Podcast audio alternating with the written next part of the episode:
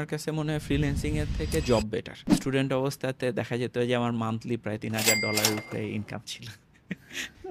অনেক পিপল মিলে ভালো টাকা ইনকাম করবে এবং অনেক পিপল মিলে ভালো থাকা।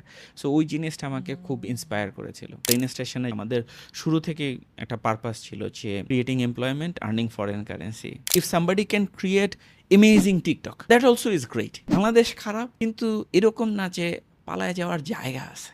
ঠিক আছে আমাদের এখানে পঞ্চাশ হাজার টাকা বেতন ছিল, জিপিআইটিতে চল্লিশ হাজার টাকা বেতনে চলে গেছে। তা আমি বললাম যে, কেন যাচ্ছ? বলে যে, ওখানে গেলে বিয়ে হবে। ওখানে গেলে বিয়ে হবে। আজকে আমাদের সাথে আছেন ব্রেন স্টেশনের সিইও রাইসেল কবির ভাই। আমরা রাইসেল কবির ভাইকে পেয়েছি। ব্রেন স্টেশনটা আসলে খুবই পপুলার একটা কোম্পানি এটা আমরা মোটামুটি সবাই জানি। বাট দু একজন মানুষ যদি না জেনে থাকে যে ব্রেন ব্রেন স্টেশন বাংলাদেশ থেকে যে কি করতেছে পেপ্যালের মতো কোম্পানি নিসানের মতো company fortune one hundred and fortune five hundred মতো কোম্পানির সাথে কাজ করতেছে। নট অনলি দ্যাট ওনাদের সাতশোটারও বেশি এমপ্লয়িজ জনের বেশি এমপ্লয়িজ দ্যাটস দ্যাটস হিউজ এবং আপনাদের ভ্যালুয়েশন অলমোস্ট বলা যেতে পারে ফিফটি মিলিয়ন ডলার এটাকে আমি বলতে পারি। জি। যেটা কিনা পাঁচশো কোটি টাকারও বেশি মাশাআল্লাহ বারাকাল্লাহ। ডিপেন্ড করতেছে আজকের রেটটা কত? হ্যাঁ, আপনারা একটু ক্যালকুলেট করে নেবেন আজকের রেট কত জানান? বেশি হবে পাঁচশো কোটি টাকারও বেশি হবে। অ্যামেজিং সো আজকে আমরা রাইসুল কবির ভাই রাইসুল ভাই আপনারে পাইছি। আজকে টপিক আমরা দিব না। আপনি বলেন যে ভাই কি নিয়ে আজকে ডিসকাস করব আপনারে? আপনার সাথে আজকে তো আপনারে পাইছি। আমরা মনে হয় ব্রেইন স্টেশনের কিছু ইন্টারেস্টিং কাজের ব্যাপারে কথা বলতে পারি। বাংলাদেশে যে যেই ধরনের কাজ হয় এটা অনেকেই জানে না। এই ব্যাপারটাতে আমরা শেয়ার করতে পারি। আমরা আউটসোর্সিংয়ের সেলস মার্কেটিং নিয়ে কিছুটা কথা বলতে পারি। কিছুটা হয়তো বা যে এনআরবিরা কীভাবে করে বাংলাদেশে কাজ পাঠাচ্ছে কীভাবে করে আরও ভালো সাকসেস আসতে পারে সেটা নিয়ে আলোচনা করতে পারি। এবং আমার পার্সোনাল কিছু চিন্তাভাবনা কিছু ডিলেমা যে বিভিন্ন ক্রাইসিস নিয়ে রিসেন্ট ক্রাইসিস নিয়ে সেগুলো নিয়ে এ, চিন্তা ভাবনা শেয়ার করতে পারি। That might be interesting for interesting তবে ভাইয়া আমি আসলে আপনাদের দুজনের মধ্যে একটা কমন একটা জায়গা খুঁজে পেয়েছিলাম। জি। এটা ঠিক আছে যে হ্যাঁ আপনাদের কাজের জায়গা না। মানে আমি তো আর অত বড় কিছু খুঁজি নাই। তোর একটা পোস্টে ভাইয়া একটা কমেন্ট করছিল। জি। তুই যখন একবার বলছিলি যে আমি আসলে বিদেশ থেকে চলে আসছি আমার মনে আমার মতো মনে হয় কম লোকই আছে যারা গ্রিন কার্ড ছেড়ে দিয়ে দেশে চলে আসছে। বিকজ কারণ আমি দশ হাজার মানুষের কর্মসংস্থান গড়ে তুলতে চাই। তাই না? এরকম একটা কথা। হ্যাঁ হ্যাঁ ঠিক আছে। ভাইয়া একটা কমেন্ট করেছিলেন কিন্তু সেটার নিচে। আপনি যদি আপনার ফ্যাশনকে প্রফেশনে নিয়ে আসতে চান তবে কন্টেন্ট ক্রিয়েশনই হতে পারে বেস্ট ওয়ে আর এই জন্যই ইম্প্যাক্ট একাডেমি শুরু করেছে বাংলাদেশের প্রথম in detail content creation boot camp যেখানে ইনস্ট্রাক্টরস হিসেবে থাকব আমি নাফিস সেলিম এবং আমার সাথে থাকবেন ইয়াহিয়া আমিন জুবের তালুকদার স্টোরি হেডের মতো ইন্ডাস্ট্রি এক্সপার্ট সহ আরও অনেকেই। এই বুট ক্যাম্প শেষে আপনি সার্টিফিকেট তো পাবেনই প্লাস আমরা আমাদের বুট ক্যাম্প নিয়ে এতটাই কনফিডেন্ট যে আমরা দিচ্ছি one hundred percent money back guarantee তাই আর দেরি না করে পঞ্চাশটা ক্লাসের এই বুট ক্যাম্পে জয়েন করে ফেলুন আজই। আমাদের বুট ক্যাম্পে জয়েন করার লাস্ট ডেট একত্রিশে ডিসেম্বর। রাইসুল ভাইয়ের এই এপিসোড উপলক্ষে ব্রেইন স্টেশন টোয়েন্টি এই প্রোমো কোড ইউজ করলে প্রথম জন পাবেন বিশ পার্সেন্ট ডিসকাউন্ট বিস্তারিত জানতে ডিসক্রিপশনে থাকা লিঙ্কে ক্লিক করে ওয়েবসাইট ভিজিট করে আসুন। সো দেখা হচ্ছে বুট ক্যাম্পে আমি ওখানে কমেন্ট করলাম যে দশ হাজার কেন? লেটস ট্রাই ফর দশ লাখ। আমি আবার কমেন্টটা করার পরে আবার মনে হতেছিল যে আচ্ছা মাইন্ড মাইন্ড করতে পারে কিনা না, ভাই। তো পরে আর পরে আর অ্যান্সার মানে ওটা লেখার সুযোগ পাইনি আর কি somehow. তো দিস ইজ ভেরি ইন্টারেস্টিং জি। তুই বল যে দশ হাজার কেন? দশ লাখ না কেন? আমি তো ভাইয়ের কাছে জানতে চাই আপনি দশ লাখ চলে গেছেন কেমন? এটা আপনি আমারে বুঝান ভাই। আমার কাছে মনে হয়েছে মানে উম, আপনারা যে জিনিসটা করতেছেন এই যে টু সেন্স পডকাস্ট এবং ইম্প্যাক্ট একাডেমি এবং বিভিন্ন জিনিসের মাধ্যমে মানে এই যে পিপলের চিন্তাভাবনা করার কেপাবিলিটি গ্রো করা, মানুষজন যাতে মানে ক্রিয়েটিভ চিন্তাভাবনা করে ফালতু সময় নষ্ট না করে, সামনে আগে যাওয়ার চেষ্টা করে, এটার মাধ্যমে মানে একটা বিগার ইম্প্যাক্ট হওয়া পসিবল এই যে ডিজিটাল মিডিয়ার ফলে এবং এই যে ইন্টারনেটের অ্যাগ্রেশনের ফলে কিন্তু আমার কাছে মনে হয় যে দশ হাজার না, বরং দশ লাখ করা পসিবল এই জায়গাগুলোতে ক্রিটিক্যাল চিন্তাভাবনা দরকার যে কীভাবে করে করতে পারি। তো বিকজ মানে with your power with our combined power if we target দশ লাখ তাহলে দশ লাখ সম্ভব আসলে আমার কাছে মনে হয়। বিকজ আপনারা কিন্তু অলরেডি করতেছেন এই যে ক্রিটিক্যাল থিঙ্কিং এবিলিটি গ্রো করা। আমার কাছে মনে হয় যে this is this is the most important thing for the future not যে স্পেসিফিক নলেজ যে আচ্ছা প্রোগ্রামিং কীভাবে করে করে বা সাপোজ কীভাবে করে একটা সফটওয়্যার ইউজ করে বিকজ এগুলো তো এগুলো তো হচ্ছে। হ্যাঁ সাপোজ গ্রাফিক্স ডিজাইন এখন মিড জার্নি দিয়ে করা যায় কোডিং এখন জিপিটি দিয়ে করা যায় তো তাহলে মানে তাহলে আসলে মানুষের কাজটা থাকবে কি? আমার কাছে মনে হয় ক্রিটিক্যাল থিঙ্কিংটা আর কি। সো সেই কাজটা অলরেডি করতেছেন সো এটার ইম্প্যাক্ট আমার মনে হয় দশ হাজার না এটা দশ লাখ হবে। ইনফ্যাক্ট আপনাদের অলরেডি তো দেড় লাখের উপরে সাবস্ক্রাইবার আলহামদুলিল্লাহ। হ্যাঁ, দেড় লাখের উপরে সাবস্ক্রাইবার আছে হ্যাঁ। এইওয়ে ভাইয়া আমি একটু কয়েকটা জিনিস নিয়ে আসি। সেটা হচ্ছে যে আমরা আপনাকে দেখতেছি আলহামদুলিল্লাহ brain station twenty three outsourcing বা ফ্রিল্যান্সিং যে কথাটা আমরা বলি অর্থাৎ বাহিরের কাজগুলো নিয়ে আসতেছেন। আচ্ছা একটু ভাইয়া আমাদেরকে এই জার্নিটা থ্রুতে যাইতে পারেন এবং আমাদের দেয়ার আর পিপল আলহামদুলিল্লাহ যারা কিনা ভাবতেছে আমি ফ্রিল্যান্সার হব বা আমি আউটসোর্সিংটা করব। আবার এই জার্নিটার একটা সময় তারা কিন্তু এটাকে বিজনেসেও কনভার্ট করতেছে। ইয়েস অ্যাজ এ ফ্রিল্যান্সার কেউ কেউ এক লাখ দুই লাখ তিন লাখ এরকম টাকা কামাইতেছে ভেরি গুড মাশাআল্লাহ। আবার সেটাকে যখন কম্বাইন্ড ইফোর্টে পরিণত করে অর্থাৎ বিজনেসে কনভার্ট করে তখন এটা কিন্তু খুব ভালো হচ্ছে। We have the example you are here so আপনি একটু এই জার্নিটার প্রথম থেকে একটু যদি সাজান যে. কীভাবে কীভাবে আসলে যাচ্ছে একজন আজকে শুরু করতেছে অথবা কাজ করতেছে রিসেন্টলি তাদের জন্য কোনো সাজেশন প্লিজ জি শিওর এখানে বেশ কয়েকটা জিনিস যেমন একটা হচ্ছে যে জার্নিটা কীভাবে। সো সেই জায়গাটাতে যেমন আমি যখন স্টুডেন্ট ছিলাম তখন আমি বিভিন্ন জায়গাতে কাজ করতাম। মানে আমার টিউশনি করতে ভালো লাগতো না সো আমি মানে সফটওয়্যার ডেভেলপমেন্টের কাজ করতাম। তো করতে করতে তারপরে আমি ফ্রিল্যান্সিং সাইটগুলো দেখলাম এবং ফ্রিল্যান্সিং সাইটে আর কি ফ্রিল্যান্সার হিসেবে কাজ করতাম। আমি আলহামদুলিল্লাহ বাংলাদেশের number one action script developer ছিলাম এবং ইন্ডিয়ার রেসপেক্টে আমার পজিশন ছিল এগারোতম। তো আমি কন্টিনিউয়াসলি অ্যাকশন স্ক্রিপ্টের অনেক কাজ পেতাম তো স্টুডেন্ট অবস্থাতে দেখা যেত যে আমার মান্থলি প্রায় তিন হাজার ডলারের উপরে ইনকাম ছিল। কিন্তু পরে পরে মনে হলো যে আচ্ছা আমরা যদি একটা কোম্পানি করি, অনেক পিপলের এমপ্লয়মেন্ট তৈরি করতে পারি ফরেন কারেন্সি আর্ন করতে পারি। সো এখানে তখন আমার পার্টনার যে, গোলাম মহিউদ্দিন উনি, উনিও বললেন যে রাইসুল তোমার সাথে পার্টনারশিপে চলো একটা সফটওয়্যার কোম্পানি করি। তো ওই জায়গা থেকে আর কি গ্র্যাজুয়েশনের পরে সফটওয়্যার কোম্পানি করার একটা চিন্তা আসলো। তো ওই সময় আর কি ইনফোসিসে নারায়ণ মূর্তির স্টোরি পড়ে আর কি। মানে তার যে একটা কনসেপ্ট আছে যে কম্প্যাশনেট ক্যাপিটালিজম যে অনেক পিপল মিলে ভালো টাকা ইনকাম করবে এবং অনেক পিপল মিলে ভালো থাকা। সো ওই জিনিসটা আমাকে খুব ইন্সপায়ার করেছিল। তো সেটা থেকে বেসিক্যালি সফটওয়্যার কোম্পানি করা। তো আমরা প্রথমে কানাডার কাজ করতাম। তারপর পরে আমার ফ্রেন্ড ইউকের একটা কাজ দিয়েছিল ব্রিটিশ টেলিকমের তো ব্রিটিশ টেলিকমের কাজ আমার ফ্রেন্ডের মাধ্যমে করতাম। তো আমরা এরকম আর কি বিভিন্ন রেফারেন্স থেকে অনেক কাজ পেয়েছিলাম। ফ্রিল্যান্সিং সাইট থেকেও কিছু কাজ পেতাম। সেগুলো থেকে আমাদের পিপল গ্রো করতো এক্সপিরিয়েন্স হতো। সো এরকম আর কি। তো আমি যেটা দেখি যে ফ্রিল্যান্সিং একটা অসাধারণ জিনিস, যে ফ্রিল্যান্সিংয়ে কী হয় যে আমি সাপোজ জুনিয়র হিসেবেও আমি কিছু কাজ করতে পারি সিনিয়র হিসেবেও কিছু- কাজ করতে পারি।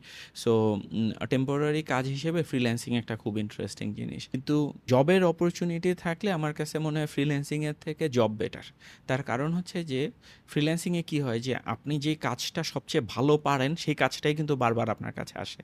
সো আপনার কিন্তু ক্যারিয়ার প্রোগ্রেশন হওয়াটা ডিফিকাল্ট হয়ে যায়। কেউ আপনাকে গাইড করতেছে না কেউ আপনাকে কোচিং দিচ্ছে না।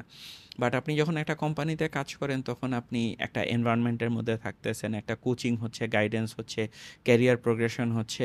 অর্গানাইজেশন নিজের স্বার্থেই কিন্তু আপনাকে কন্টিনিউয়াসলি বিভিন্ন জিনিসপত্র শিখাইতে থাকে বিকজ অর্গানাইজেশন চিন্তা করে কি যে এই পার্সনটার রেসপন্সিবিলিটি আমার। So what is the new technology coming in এই পার্সনটাকে সেটাতে ট্রেন করতে হবে ইত্যাদি। সো ওই জিনিস ওই ফ্যাসিলিটিগুলো ফ্রিল্যান্সিং সাইটে কম থাকে। তো এরকম আর কি আমি যেটা দেখি যে দুইটারই দুইটারই কাজ আছে আর কি দুইটারই যার যার নিজের প্লেস আছে আর কি। তো আমার কাছে মনে হয় যে এই জায়গাটাতে অ্যাডভাইস হচ্ছে যে সাপোজ স্টুডেন্ট অবস্থাতে আর কি প্র্যাকটিস করতে থাকা প্রোগ্রামিং প্র্যাকটিস করতে থাকা ফ্রিল্যান্সিং সাইট বা সাপোজ নিজে কোনো একটা স্টার্ট আপ করা এরকম বিভিন্ন জিনিসপত্র স্টুডেন্ট অবস্থাতে করতে থাকা তাহলে এক্সপিরিয়েন্স হতে থাকে। তারপরে সাপোজ গ্র্যাজুয়েশনের পরে অপরচুনিটি অনুযায়ী সাপোজ জব বা ফ্রিল্যান্সিং কন্টিনিউ করা, একটা এক্সপিরিয়েন্স হয়ে গেলে হয়তো বা কোম্পানি করা। অনেক সময় একটা ফ্যাক্টর থাকে যে সাপোজ আমরা যে সাইমন সিনাকে স্টার্ট উইথ ওয়াই এরকম কনসেপ্টে যেটা দেখি যে সাপোজ পারপাসফুল থাকা ব্রেন স্টেশনে যেমন উই আর ভেরি লাকি আলহামদুলিল্লাহ, যে আমাদের শুরু থেকে একটা পারপাস ছিল যে creating employment earning foreign currency এই পারপাসফুল থাকাটা সবসময় যে রিকোয়ার্ড এরকম হয়তো বা না যে সাপোজ আমি হয়তো বা ফ্রিল্যান্সিং শুরু করলাম আমি কিছু পিপল নিয়ে কাজ শুরু করলাম এবং আরও কাজ গ্রো করতে থাকল আরও পিপল অ্যাড হতে থাকল তো সেভাবে করেও হতে পারে। তারপরে যখন আমি পারপাস খুঁজে পাচ্ছি তখন আমি পারপাস অ্যালাইন করতেছি। অল দিস থিংস হ্যাপেন্স আর কি life takes you through journey আর কি সো এই জার্নির মধ্য দিয়ে আসলে গ্রো করাটা ইম্পর্ট্যান্ট সো স্টুডেন্ট অবস্থায় অ্যাটলিস্ট ট্রাই করতে থাকি আমরা ফ্রিল্যান্সিং এর মাধ্যমে। যদি আজকে আমরা যে বিষয়টা নিয়ে আলোচনা করতেছি সো এই জার্নিটা অ্যাটলিস্ট পৌঁছানোর জন্য ফ্রিল্যান্সিং বা সিমিলার কাজগুলো করতে থাকি। একটা জিনিস আমার কাছে মনে হয় যে আউটসোর্সিং বলি বা বিজনেস বলি networking is very very important আপনাকে যেভাবে দেখি জানি আপনি খুব ইন্ট্রোভার্ট একজন মানুষ। সো এই নেটওয়ার্কিংটা আসলে কীভাবে করতেছেন বা কেমনে হচ্ছে? হচ্ছে এটা কীভাবে? আমার এটা একটা চ্যালেঞ্জ যে আমি ইন্ট্রোভার্ট হওয়ার ফলে সাপোজ নেটওয়ার্কিংটা বেশি ভালো হয় না আর কি কিন্তু ও কয়েকটা আমার ক্ষেত্রে কয়েকটা জিনিস হয়। যেমন একটা হচ্ছে যে সাপোজ অনেক দিন ধরে কাজ করতে থাকার ফলে আর কি কি ফ্রেন্ডস অনেকে জানে কাজের ব্যাপারে এবং কোম্পানির ব্যাপারে জানে এভাবে করে কিছু কাজ আমি রিলেট করতে পারতেছি ভাই। আমি আপনার সাথে রিলেট মানে সুপার রিলেট করতে পারতেছি। আমি কিন্তু আমি সুপার ইন্ট্রোভার্ট ভাই। সুপার ইন্ট্রোভার্ট এবং আমি আমি খুব রিলেট করতেছি। আমি আজকে মানে আমি ইচ্ছা করে এই কথাগুলো বলছি কারণ হ্যাঁ। আমি জানি আপনাদের দুজনের মধ্যে এত মিল আমার এই কথাগুলো বেশি তুলতে হবে। অডিয়েন্সটার সামনে বুঝতে পারবে যে আর কি কি মিল আসতেছে because I have several topics to bring. Please sorry share করলাম ইন্ট্রোভার্ট হিসেবে নেটওয়ার্কিং এর জায়গাটাতে আমি যেটা দেখি যে আমরা যারা ইন্ট্রোভার্ট আমরা মানে ছোট গ্রুপে আর কি ভালো কথা বলতে পারি এবং কানেক্ট করতে পারি বেটার আর কি হ্যাঁ। সো ওই জায়গাটাতে আর কি সাপোজ যে ওয়ান টু ওয়ান ডিসকাশনের সুযোগ যখন হয়, তখন কিন্তু রিলেশনশিপটা গাঢ় হওয়ার একটা সুযোগ থাকে আর কি। সো ওই ওই স্ট্রেংথটা আর কি ইউটিলাইজ করা। ওই জায়গাটাতে দেখা গেছে যে সাপোজ ক্লায়েন্টদের সাথে খুব ভালো মানে রিলেশনশিপ অনেক সময় তৈরি করতে পারিনি, কিন্তু অনেক কলিগের সাথে ভালো রিলেশনশিপ তৈরি করতে পারছি, যেটা আর কি সাপোজ আমাদের অর্গানাইজেশনের জার্নিতে অনেক হেল্প করছে। মানে অনেক সফটওয়্যার কোম্পানি স্ট্রাগল করে পিপল রাখতে, কিন্তু আমাদের এরকম সফটওয়্যার ইঞ্জিনিয়ার আছে যে সতেরো বছর ধরে আমাদের কোম্পানিতে আছে। এই যে আমরা যখন বলি যে ডিগ্রির কি আদৌ প্রয়োজন আছে কিনা, খুব একটা কমন কথা নাভিস তো অনেক বড় কন্টেন্ট তৈরি করছে যে সিজিপিএ ভার্সেস স্কিল সো এখন এই কথাগুলো বলতে গিয়ে একদম স্কুল লেভেলেও কথাগুলো ছড়ায়। ওই বাচ্চাগুলো খুব ডিসকারেজড হয় তাহলে স্কুলে গিয়ে কি হবে? এখন ভাইয়া দেখেন মনে করেন একদম খুব দূরবর্তী কোনো একটা গ্রামের একজন টিচার সে তার সর্বোচ্চটা হঠাৎ হয়তো দিয়ে যাচ্ছে। কিন্তু ওই স্টুডেন্টটা আমাদের কন্টেন্ট দেখে ও বুঝতে পারল যে কমিউনিকেশন স্কিলটা আসলে সেভাবে গ্রো করানো সম্ভব হচ্ছে না স্কুল থেকে। টিম ওয়ার্কটা তো আমি এখানে শিখতে পারছি না। তো এই জিনিসগুলো কিন্তু দেখার পর ও বুঝতে পারছে না স্কুল আমাকে ইনাফ দিচ্ছে না। এখন ওর জন্য অ্যাকচুয়ালি মেসেজটা কি? কারণ ও তো জানে না আগামী বিশ বছর পর কোন জিনিসটা চলবে। রাইট বা বিশ বছর কি? আগামী দুই তিন বছর পর কি হবে সেটাই আমরা মতো জানি না। জি আমার কাছে মনে হয় যে যদিও আমার রেজাল্ট খুব বেশি ভালো না তারপরে আর কি মোটামুটি ভালো। মোটামুটি ভালো অ্যাজ ইন হলো গিয়েছে যে আচ্ছা ঠিক আছে বুয়েটে তো পড়ার সুযোগ পাইছি বা সাপোজ নটরডেমে পড়ার সুযোগ পাইছি। সো রেজাল্ট একেবারে খারাপও না। So what does this result say actually result কিন্তু এই মেসেজটা দিতেছে না যে আচ্ছা সাপোজ বলবিদ্যা কতটুকু পারে? কাজী নজরুল ইসলামের কবিতা কতটুকু মুখস্থ করতে পারছে? এটা কিন্তু মেসেজটা না। মেসেজটা হচ্ছে যে, তাকে যখন যে দায়িত্বটা দেওয়া হয়, তখন সে সে দায়িত্বটা পালন করে, সে হার্ডওয়ার্ক করে।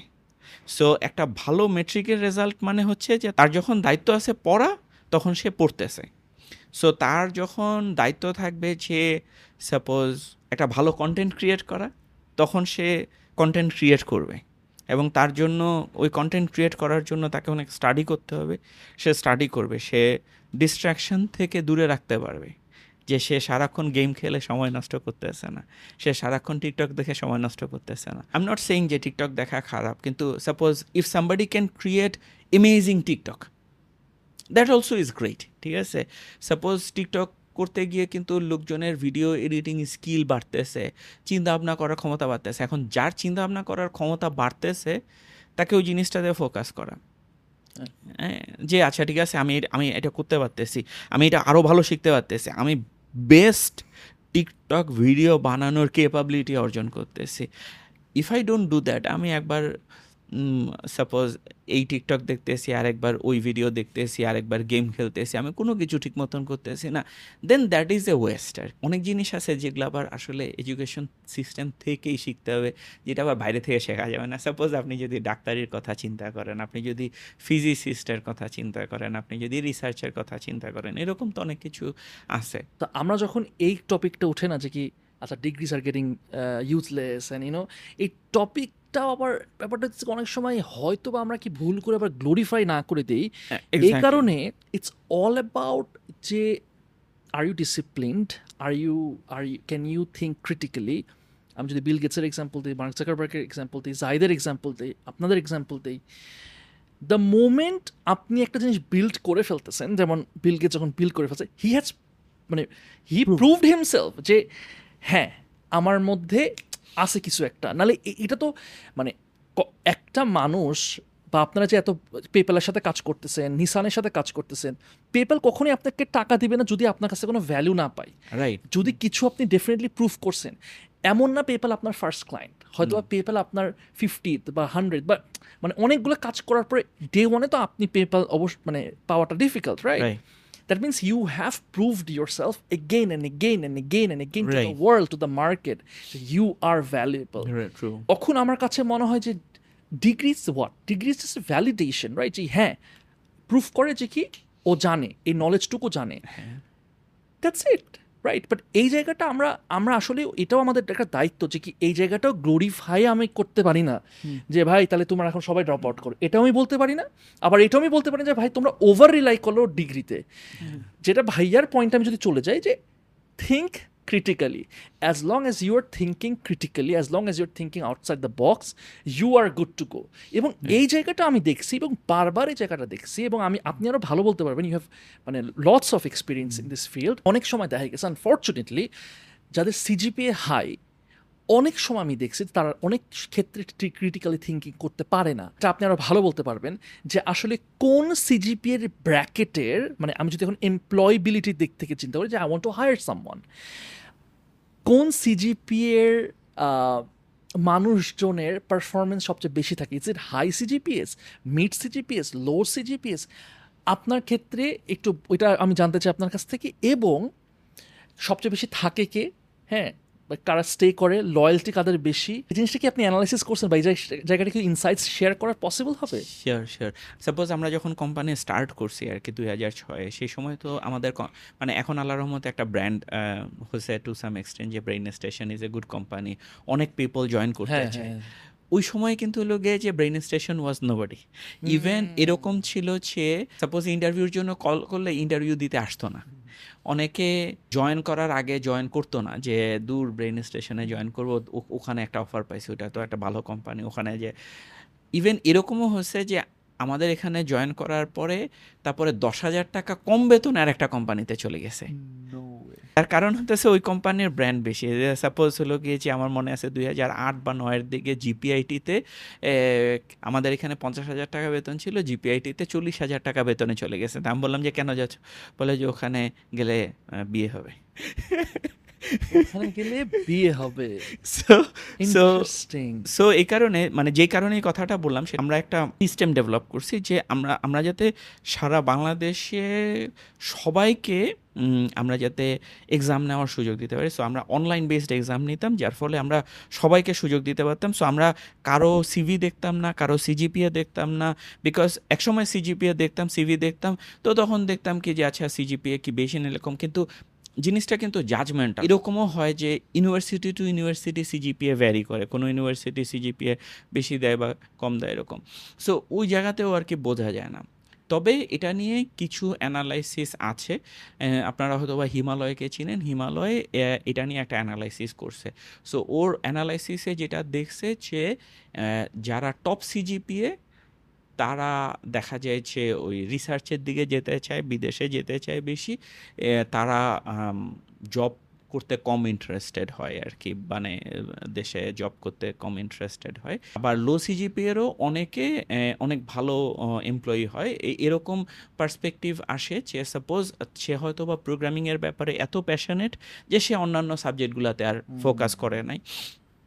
সো এই কারণে সাপোজ রেজাল্ট খারাপ। তো এই কারণে আমরা সিজি আমাদের কোম্পানিতে সিজিপি একেবারে দেখি না মানে ইউনিভার্সিটির সিজিপিএ কিন্তু দ্যাট সেইট সিজিপিএ কিন্তু একটা মেসেজ ডেলিভার করে। এই ব্যাপারে কোনো ডাউট নাই যে তা আমাকে যখন যা দায়িত্ব দেওয়া হইতেছে এই দায় এই দায়িত্বটা আমার কাছে ভালো না লাগলে এইটা আমার কাছে বোরিং লাগলেও আমি কিন্তু আমার দায়িত্বটা পালন করি লেগে থাকব। সো ওই লেগে থাকার মেসেজটা সো আমি যদি আমি যদি একান্ত কারও সিভি দেখি তখন আমি যেটা দেখি যে যদি সিজিপিএ খারাপ থাকে তখন আমি দেখি যে তাহলে তুমি কিসে লেগেছিলা? তুমি কি বেস্ট গেমার হইছো? দ্যাট ইজ ফাইন যে আমি সাপোজ আমি অ্যামেজিং ক্ল্যাশ অফ ক্ল্যান খেলি।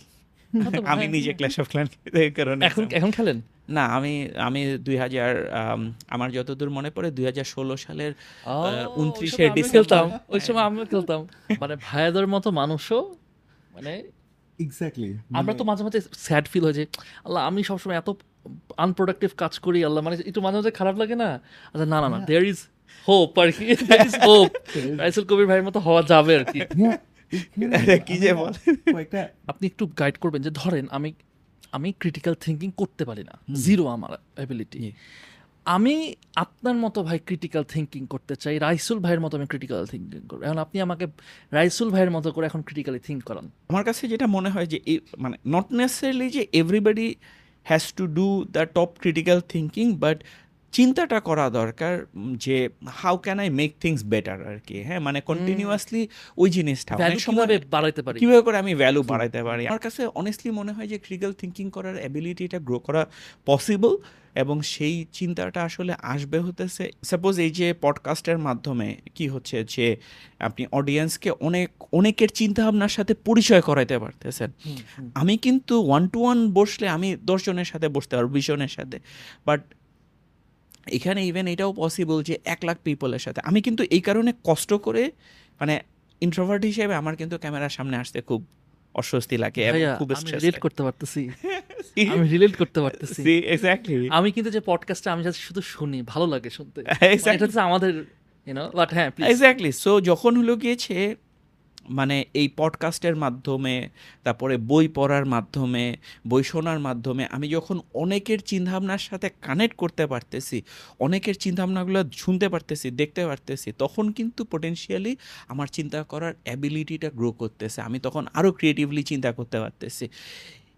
অনেকে মনে করে কি যে আচ্ছা ক্রিয়েটিভিটি আসবে হলো গিয়ে যে আমি কমপ্লিটলি নতুন একটা জিনিস চিন্তা করব। বাট নতুন চিন্তা করতে হলে তারপরে আমার আমি যখন একশোটা জিনিস চিন্তার সাথে পরিচিত হয়েছি তখন আমি একটা নতুন জিনিস চিন্তা করার অ্যাবিলিটিটা বাড়বে। আমার কাছে মনে হয় কোনো স্টেটমেন্ট আসলে ইউনিভার্সাল না আর কি সাপোজ হলো গিয়ে যে আপনি যদি চিন্তা করেন যে আমরা সবসময় মার্কেট সেগমেন্টেশন চিন্তা করি বাট হলো গিয়েছে স্টিভ জবস কি বলছে যে আমার মার্কেট সেগমেন্টেশন খুব সিম্পল সারা পৃথিবীর যত মানুষ মোবাইল ইউজ করে তারা সবাই আমার মার্কেট সেগমেন্টেশন ধনী? হ্যাঁ সেও আমার গরিব? হ্যাঁ সেও।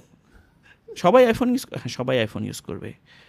মানে আমি যে ধনী আমি দেখাবো কীভাবে করে? না সব- সবাই আইফোন ইউজ করবে। মানে মার্কেট সেগমেন্টেশনে সো সব থিওরি কিন্তু হান্ড্রেড পার্সেন্ট রাইট না? To some extent right of course market segmentation is necessary but then again there would be somebody like Steve Jobs who would be proving us wrong হ্যাঁ so nothing is universal that's the fun part about business ভাই it's like it's মানে হয়েছে কি যেমন no offence to science আর anything like math যখন আমি করতেছি ওয়ান প্লাস ওয়ান হবে টু ওয়ান প্লাস ওয়ান কখনো থ্রি হবে না ভাই। আমি থ্রির বদলে অন্য কিছু লিখতে পারব মানে টু লিখতে হবে one plus one two right zero আর ওয়ানের বাইরে তো আর কিছু নাই রাইট তো তো ব্যাপারটা বিজনেসের ক্ষেত্রে এটা খুব ইন্টারেস্টিং যে there is no set formula সাকসেসের একটাই রাস্তা না ওই জিরো আর ওয়ান একটাই না। There are many ways Steve Jobs একভাবে করছে মার্ক জাকারবার্গ একভাবে করতেছে ইলন মাস্ক একভাবে করতেছে. রাইসুল কবির ভাই একভাবে করতেছে সাজ্জাদ একভাবে করতেছে। অবশ্যই প্রত্যেকের একটা এক একটা ওয়ে আছে বাট আমার কাছে যে যে আমার কাছে ইন্সপিরি মানে ইন্সপিরেশন যেটা লাগে যে জাপানের ইয়াটা আমার কেস স্টাডিটা আমি একটা করতেছিলাম রিসার্চ করতেছিলাম তো ওদের কেস স্টাডিটা আমার কাছে খুব ইন্টারেস্টিং লাগছে তারা দশ বছরের মধ্যে তাদের ইনকাম ডাবল করে ফেলছিল ওরা ইনকাম ডাবলিং একটা প্ল্যান করছিল আচ্ছা। দশ বছর না সরি ওদের মধ্যে সাত বছর লাগছিল আচ্ছা, ইনকাম আচ্ছা। ডাবল এটা হচ্ছে যুদ্ধের পরে আর কি নাইনটিন ফিফটি ফোরে ইউএস যখন জাপান থেকে চলে আসে তো they got the best things of US মানে ইউএস এর সব বেস্ট থিংসগুলো তারা নিছে। ওরা একটা there is a philosophical kaizen. Continuous improvement তারা কীভাবে চিন্তা করেছে আমি কন্টিনিউসলি ইম্প্রুভমেন্ট মানে কি? ইন আদার ওয়েজ আমি ভ্যালু কীভাবে বেশি বাড়াবো? স্টিভ জবস একটা কথা বলতো তোমরা সব জায়গায় দেখো এই প্রোডাক্ট ওই প্রোডাক্ট সেই প্রোডাক্টের মার্কেটিং হচ্ছে। সনির কয়বার তোমার মার্কেটিং দেখছ? এটা ওর ইন্টারভিউ হচ্ছে আরও তিরিশ বছর আগে যখন সনি আরও অনেক মানে হয়তো বা বলছে কি যদি আমরা বলছি সবচেয়ে বেস্ট ইলেকট্রনিক্স কে বানায় এটা ইন্টারভিউ তিরিশ বছর আগের কথা বলছে জাপান জাপান। সবচেয়ে বেস্ট ইলেকট্রনিক্স জাপান বানায়? রাইট রাইট ওরা ওরা কি কি বানাইছে? সনি প্যানাসনিক ক্যানন ওরা এগুলা গ্লোব এগুলা ব্র্যান্ডস গ্লোবালি দিছে। এই যে look this what we can do right it is only possible only they not believe in status quo right they do not believe যেটা আমাদের যেটা আপনি বলতেছেন খুবই ভালো লাগছে ব্যাপারটা যে ক্রিটিক্যালি থিঙ্ক করে এবং চিন্তা করা যে ব্যাপারটা এরকম যে ধর তুই অফিসে কাজ করতেছিস হ্যাঁ তোর এমপ্লয়ি আছে হ্যাঁ ধর তুই যে বলি আচ্ছা ভাই একটু পানি হবে? সে পানি দিল সিনারিও ওয়ান ঢুকলি ভাই পানি হবে? সে ঠান্ডা পানি দিল সিনারিও টু নাম্বার থ্রি হচ্ছে তুই ঢুকার সাথে সাথে তাকে তোকে ঠান্ডা পানি দিয়ে দিল বিকজ হি নোজ যে প্রবাবলি বাইরে গরম আছে জ্যাম আছে ঠান্ডা পানি খেলে you'll feel good is that critical thinking মানে এটা এটা হচ্ছে আমি বলব ক্রিটিক্যাল থিঙ্কিং এর সাথে প্রোঅ্যাক্টিভিটির একটা প্রোঅ্যাক্টিভিটি হ্যাঁ। রাইট যেমন হইতেছে যে কি আমরা আগে আমি যদি আবার two sensor just to to make it more relatable আমরা আগে ওয়েব ক্যামে করতাম ভাইয়া। Right. অ্যান্ড দেন আমার চিন্তা আচ্ছা ঠিক আছে ঠিক আরও বেটার কীভাবে করা যায়। আরও কীভাবে বেটার করা যায়? আরও কীভাবে বেটার করা যায়? ওয়ের কন্টিনিউয়াসলি ইমপ্রুভিং এবং আই আমি আপনার সাথে একমত। ভাই আমি মনে করি মানে আমার কাছে মনে হয় যে আমি অতটা কেপেবল না আমার মেরিটস এত না আমার অনেক উইকনেসেস আছে। I know that because I know myself বলে না দো কি? Know thyself? I know my weaknesses I know my strengths I know যে আমি হয়তো বা অনেক বিষয়ে জানি না অ্যাবসুলি ট্রু বাট আমি একটা জিনিস জানি যে আল্লাহ আমাকে প্ল্যাটফর্ম দিছে আমি রাইসুল ভাইরে নিয়ে আসব। রাইসুল ভাইয়ের ভয়েস যেন অ্যাটলিস্ট এক লাখ মানুষের কাছে যায়। হয়তো বা আল্লাহ আমাকে এইটা দিছে একটা কারণে। So let's work on that and let's provide more value and you know so So, critical thinking এর ইয়াতে চলে গেছে। না, না, critical হ্যাঁ। আমি জানি না আজকে হয়তো বা আমাদের যেই উদ্দেশ্যেই বসা হোক না কেন এই যে ক্রিটিক্যাল থিঙ্কিং নিয়ে আপনি কিন্তু কথাটা তুলছিলেন। আলহামদুলিল্লাহ থ্যাঙ্কস টু ইউ ভাইয়া। আচ্ছা। সো এইখান থেকে একটা জিনিস ভাই আমি আসলে আহ, বলতে চাই শেয়ারও করতে চাই। সেটা হচ্ছে দেখেন ক্রিটিক্যাল থিঙ্কিং আসলে কেন জরুরি? আমরা তো গদ বাঁধা একটা জিনিস করতে করতে করতে করতে আমরা অভ্যস্ত হয়ে যাই. আমার বাবা করতো আমার দাদা করতো তুমি হঠাৎ চেঞ্জ আনার কে? এই যে একটা সিস্টেমে হুট করে একটা ধাক্কা লাগা যখন আমি যখন ইন্ডাস্ট্রিয়াল প্রোডাকশন ইঞ্জিনিয়ারিং পড়ব বলে বাসায় বলছি তাহলে এটা আবার কোন ইঞ্জিনিয়ারিং সিভিল ইঞ্জিনিয়ারিং বা ইলেকট্রিক্যাল বা সিএসি কিছু একটা হতে পারে। ওখানে একটা ধাক্কা তারপরে যখন আবার একটু কাজ করতে এসে বলছিলাম যে ভার্সিটি শেষ হওয়ার আগে আমি ডিজিটাল মার্কেটিং নিয়ে কাজ করব এইটা আবার কি ধরনের কথা? হুট করে আবার একটা উল্টাপাল্টা। তার কিছুদিন যাওয়ার পরে আমি ই কমার্স নিয়ে কাজ করি আরে আবার শুরু করছে ছেলেটা উল্টাপাল্টা। কখনোই মনে হয় যেন লাইনে ছিলাম না এরকম টাইপের তো ব্যাপার হচ্ছে কি হয়তোবা অনেকের জন্য ব্যাপারটা সহজ না কিন্তু একটু হয়তো ডিফারেন্ট কিছু করতে পারতেছিলাম আলহামদুলিল্লাহ। এরকম করতে গিয়ে একটা জিনিস আমাকে খুব কষ্ট দিত এবং এখনও দেয় ভাইয়া। আমি দেখতেছি কি, স্বাভাবিক পানি যদি আমি ছেড়ে দিই, পানি আস্তে আস্তে কি করবে লেভেলটা সমান করবে ও কমফোর্ট জোনে যাওয়ার চেষ্টা করবে, তাই তো ভাইয়া? আমরা সবাই চাই একটু কমফোর্ট জোন ধরতে। তো দেয়ার আর স্মার্ট পিপল এভরিওয়ে যারা কিনা আমাদেরকে প্রবাবলি আরেকটু কমফোর্ট দিয়ে দিয়ে ডাম্প করে রাখে। What I am trying to say is প্রত্যেকে হয়তো বা নিজের বেনিফিটের জন্যই স্মার্ট পিপলদের ইউজ করতেছে without letting them think critically. আমি কিছু উদাহরণ দিই। জানেন কীরকম কন্ট্রোভার্সি তৈরি হবে আল্লাহ নোস বেটার উফ অ্যাটলিস্ট স্টার্ট থিঙ্কিং ক্রিটিক্যাল যারা চা বাগানের শ্রমিক বছরের পর বছর ধরে চা বাগানে কাজ করতেছে। জি। মানুষগুলো কিছুদিন আগেও শুনলাম আন্দোলন করে একটু এখন টাকা বেশি পায় তারা। সারাদিন খেটে একশো সামথিং টাকা পাচ্ছে।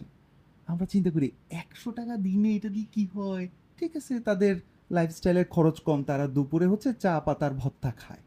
আর আমরা তো অবাক হয়ে যাই, এটা খাওয়া যায়, এটা আবার কীভাবে সম্ভব? তাদের এই থিঙ্কিংটাকে আটকে রাখা হচ্ছে কি? আমি আসলে জানি না, আমি অত কিছু বলব না।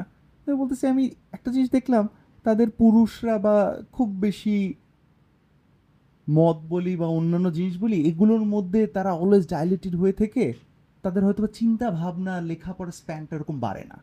এখন আমরা বলতে পারি, ওরা তো গরিব, ওরা তো অশিক্ষিত, এই কারণে এরকম হচ্ছে। বাট আই এম সিইং ভাইয়া, খুব শিক্ষিত শিক্ষিত মানুষরা এরকম জায়গায় পড়ে আছে। বাংলাদেশের টপ বলব না আমি যাই ইটস ওকে বাংলাদেশের নাম করা নাম করা এজেন্সি টপ টপ ছেলে পেলেকে ভাইয়া শুধুমাত্র মদ খাওয়ায় আটকে রাখছে। বেতন আগেও যা ছিল এখনও তাই। আমি বলতেছি কেস খাই no problem I know people I know people যাদের আগেও বেতন বিশা ওই যে ভাইয়া আপনি বলতেছিলেন বড় একটা কোম্পানি আগেও বেতন পেতো বিশ হাজার এখন বড় জোর পায় ত্রিশ হাজার। পাঁচ বছর ধরে খাটছে। কিন্তু ও ওখান থেকে বের হচ্ছে না ভাইয়া কারণ ও ফ্রি মত পায়। সত্যি? এক্স্যাক্টলি আমি পডকাস্ট শেষে আপনাকে নাম বললে আপনি বলবেন নো ওয়ে এইসব কোম্পানি বের হয়ে আসি। বের হয়ে আসি। বের হয়ে আসি। এনিওয়ে আলহামদুলিল্লাহ আল্লাহ শুক্রিয়া যে ওরকম কোম্পানির সাথে কম্পিট করে ব্র্যান্ডমার্ক কনসালটেন্সি ইদানিং কাজ পায়। আলহামদুলিল্লাহ এনিওয়ে সো মজার ব্যাপার হচ্ছে বের হয়ে আসি। আমার কষ্ট লাগে। দিস আর কোয়ালিফাইড পিপল ওরা কেন এভাবে আটকে আছে? Because there are more smarter people যারা ওদের ক্রিটিক্যাল থিঙ্কিং আটকে রাখছে। আমি মাঝে মাঝে খুব খুশি হই যে আমি আমি অন্য আরেকটা ইন্ডাস্ট্রির দিকে যাই আমি জানি না কি যেভাবে আল্লাহ নোস মনে করেন টোবাকো ইন্ডাস্ট্রিতে যারা কাজ করে আমি পার্টিকুলার কোনো কোম্পানির নাম বললাম না। বাংলাদেশের টপ টপ ইউনিভার্সিটি থেকে বের হয়ে আসা ছেলে মেয়েরা যখন টোবাকো ইন্ডাস্ট্রিতে গেল ওদের ইউনিভার্সিটির টিচাররা কিন্তু গর্ববোধ করতেছে তুমি বের হয়ে এসে কি বানাবা? আমি আমার ছোট ভাইকে আমি আমার ছোট ভাইকে বললাম যে ভাইয়া তুমি কিন্তু সিগারেট খাবা না। এখন আমি এক সাজ্জাদ বলতেছি যে তুমি সিগারেট খাবা না। আলহামদুলিল্লাহ খায় না। বলছি খাবা না। Were as smartest people of Bangladesh যারা জয়েন করতেছে ওই জায়গায়, তারা প্ল্যান করতেছে how to make more sales এই কম্বাইন্ড ইফোর্ট জিতবে না আমার একার ইফোর্ট জিতবে? ব্যাপার হচ্ছে স্মার্টেস্ট সব পিপল দিন শেষে কীভাবে করে ওই ছেলেটাকেও সিগারেট খাওয়ানো যায়, সেই প্ল্যানটা করবে। প্লাস তারা কিন্তু এটাও চিন্তা করবে যে কীভাবে করে আরও প্রোডাকশন বাড়ানো যায়। এখন এই যে তাদের কম্বাইন্ড ইফোর্ট একবারের জন্য কেন এই মানুষগুলো ভাবে না?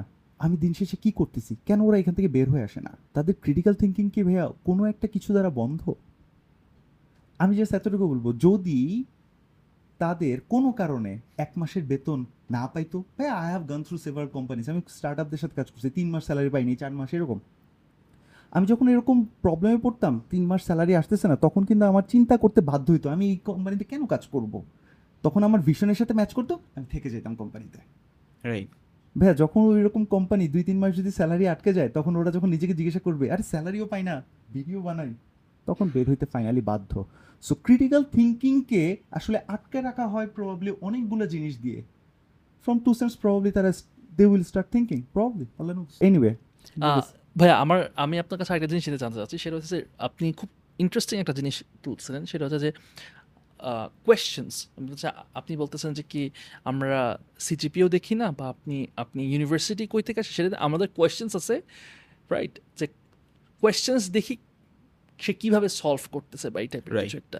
আপনি একটু প্রসেসটা বলবেন যে কীভাবে আপনি এই জিনিসটা করতেছেন? কীভাবে আপনি অবশ্যই আপনার টার্গেট থাকবে সবচেয়ে বেস্ট মাইন্ডসকে হায়ার করা সবচেয়ে বেস্ট পিপল যেটা ফিট করতেছে আপনার সাথে এইভাবে হায়ার করা।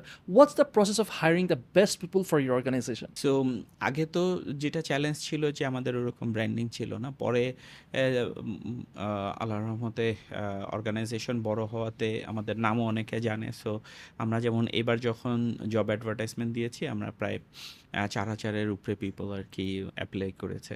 সো চার হাজারের উপরে পিপল যখন অ্যাপ্লাই করছে দেখা গেছে যে আমরা অনলাইনে একটা এক্সাম নেই। সো অনলাইন এক্সামের মাধ্যমে সাপোজ আমরা tops top four hundred five hundred people আর কি শর্ট লিস্ট হয়। তো তারপরে তারা অফিসে আসে অফিসেও একটা অটোমেটেড এক্সাম হয় আর কি। এই এক্সামের মাধ্যমে top sixty seventy people selected হয় তারপরে আমরা ইন্টারভিউ নিই। বিকজ আমরা মনে করি যে মানে আমরা আনবায়াসডভাবে আর কি পিপলকে জাজ করার চেষ্টা করি। কারণ হয় কি যে সাপোজ আমি যদি একটা সিভি দেখি হতে পারে যে আচ্ছা এই ইউনিভার্সিটিতে পড়ছে এই ইউনিভার্সিটিতে কোনো দিন নাম শুনি নাই দূর এটা মনে হয় ভালো না। মানে এরকম ইভেন আমাদের এবারের এক্সামে যে ফার্স্ট হচ্ছে সে ম্যাথমেটিক্সে গ্র্যাজুয়েট সে কম্পিউটার ইঞ্জিনিয়ার না। তারপরে আমাদের যে টপ সিক্সটি পিপল আমরা এবার হায়ার করেছি, তার মধ্যে এরকম সেছে যে কেউ আছে যে এখনও গ্র্যাজুয়েশন করেই নাই। এবার যখন আমরা মার্কেটিং অ্যান্ড গ্রোথের জন্য একজন পার্সন হায়ার করেছি, তখন আমরা দেখা গেছে যে জব অ্যাডভার্টাইজমেন্টে লিখছি যে যে ইন্টারেস্টেড সে যাতে একটা প্রেজেন্টেশন তৈরি করে। দেখা গেছে যে অনেক পিপল জব অ্যাডভার্টাইজমেন্ট দেখছে কিন্তু মাত্র নয় জন প্রেজেন্টেশন তৈরি করে সাবমিট করছে। সো তখন কিন্তু ওই প্রেজেন্টেশনগুলো দিয়ে নিয়ে তারপরে যখন প্রেজেন্টেশন করতে আসছে তখন কিন্তু মানে যে সাপোজ প্যাশনেট তারই তো প্রেজেন্টেশন বানাইতে ইচ্ছা করতেছে যা যে প্যাশনেট না। সো এরকমভাবে একটা মানে এরকম একটা অটোমেটেড টেস্টের মাধ্যমে আমরা হায়ার করার চেষ্টা করি। যার ফলে দেখা যায় যে আমরা আলহামদুলিল্লাহ টপ পিপল হায়ার করতে পারি। এখানে একটা খুব ইন্টারেস্টিং ব্যাপার হয়। দেখা যায় কি যে, এই যে টপ পিপল হায়ার করতে পারি, আলহামদুলিল্লাহ, যার ফলে আমরা যখন একটা ক্লায়েন্টের সাথে কাজ শুরু করি ক্লায়েন্ট আর কি খুব হ্যাপি হয়। মানে অনেকে চিন্তা করে কি যে আচ্ছা আউটসোর্সিং তো ইন্ডিয়াতে বেশি সফটওয়্যার ডেভেলপার ইন্ডিয়াতে বেশি। ইন্ডিয়াতে খুব ভালো ট্রেনিং হয়, খুব ভালো ইউনিভার্সিটি আছে। আলটিমেটলি কিন্তু ট্যালেন্ট একটা ফ্যাক্টর আর কি। টু সাম এক্সটেন্ট কিন্তু talent and passion in fact এই যে প্রোগ্রামিং করতে ইচ্ছা করা প্র্যাকটিস করা, এটাও, ইচ্ছা করা প্র্যাকটিস করা, এটাও আসলে সাপোজ ট্যালেন্টের একটা পার্ট হয়তো আর কি। I can be wrong anyway so ইন্ডিয়াতে যেটা হয়েছে টপ পিপলগুলো কিন্তু স্টার্ট আপে জয়েন করতে চায় গুগলে জয়েন করতে চায়, সে কিন্তু আউটসোর্সিং করতে চায় না। তো যার জন্য ইন্ডিয়াতে টপ কোম্পানিগুলো দেখা যায় যে টপ পিপল অনেক সময় পায় না আউটসোর্সিং কোম্পানিগুলো ধরেন আমি কোম্পানি রান করতেছি আমি এখন কীভাবে এরকম ফিল্টারিং করে হায়ার করব? রাইট সো কেউ যদি একটা মানে আমাদের ক্ষেত্রে তো কারেন্টলি যে ব্র্যান্ড অ্যাডভান্টেজটা আছে বাট আমি যদি অনেক নতুন কোম্পানি চিন্তা করি যার এখনও ব্র্যান্ড অ্যাডভান্টেজ নাই, তারা যেমন যখন জব প্লেস করতেছে, তখন কিন্তু যদি ইন্টারেস্টিং জব প্লেসমেন্ট হয়, তাদের আবার একটু একটু এক্সট্রা এফোর্ট দিতে হবে। আমি যেমন আমরা যেমন শুরুতে দিতাম যে দেখা যাচ্ছে যে তাকে একটু বেশি কল দিতে হচ্ছে যে ইয়া করার জন্য। এখন যেটা একটা সুবিধা আছে যে অনলাইনে আমি এক্সাম নিতে পারি। সো অনলাইন এক্সামে কিন্তু অনেকেই ইন্টারেস্টেড হয় বিকজ তার ইনভেস্টমেন্টটা কিন্তু কম।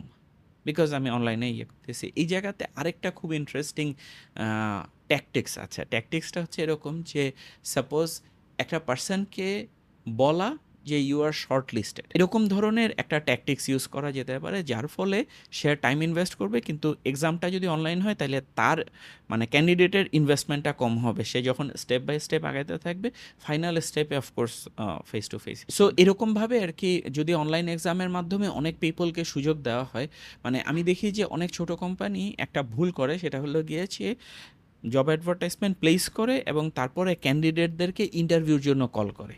তো ইন্টারভিউর জন্য কল করলে হয় কি যে এক হতেছে যে ভালো ক্যান্ডিডেট অনেক সময় এই টাইমটা ইনভেস্ট করতে চায় না অফিসে আসতে চায় না। নাম্বার টু যেটা যে দেখা যায় যে অনেক পিপলের ইন্টারভিউ নিতে হয় যারা হয়তো বা রাইট ক্যান্ডিডেট না। তো আমি যখন অনলাইন এক্সামের মাধ্যমে অনেক পিপলকে সুযোগ দিতে পারতেছি তখন আমি রাইট পিপল আর কি পেয়ে যাব। বা এটা এটা না আমি খুবই আমি তো ছোট্ট স্কেলে এটা টেস্টিং করছি এবং আমি ওখানে খুব ভালো ফল পাইছি।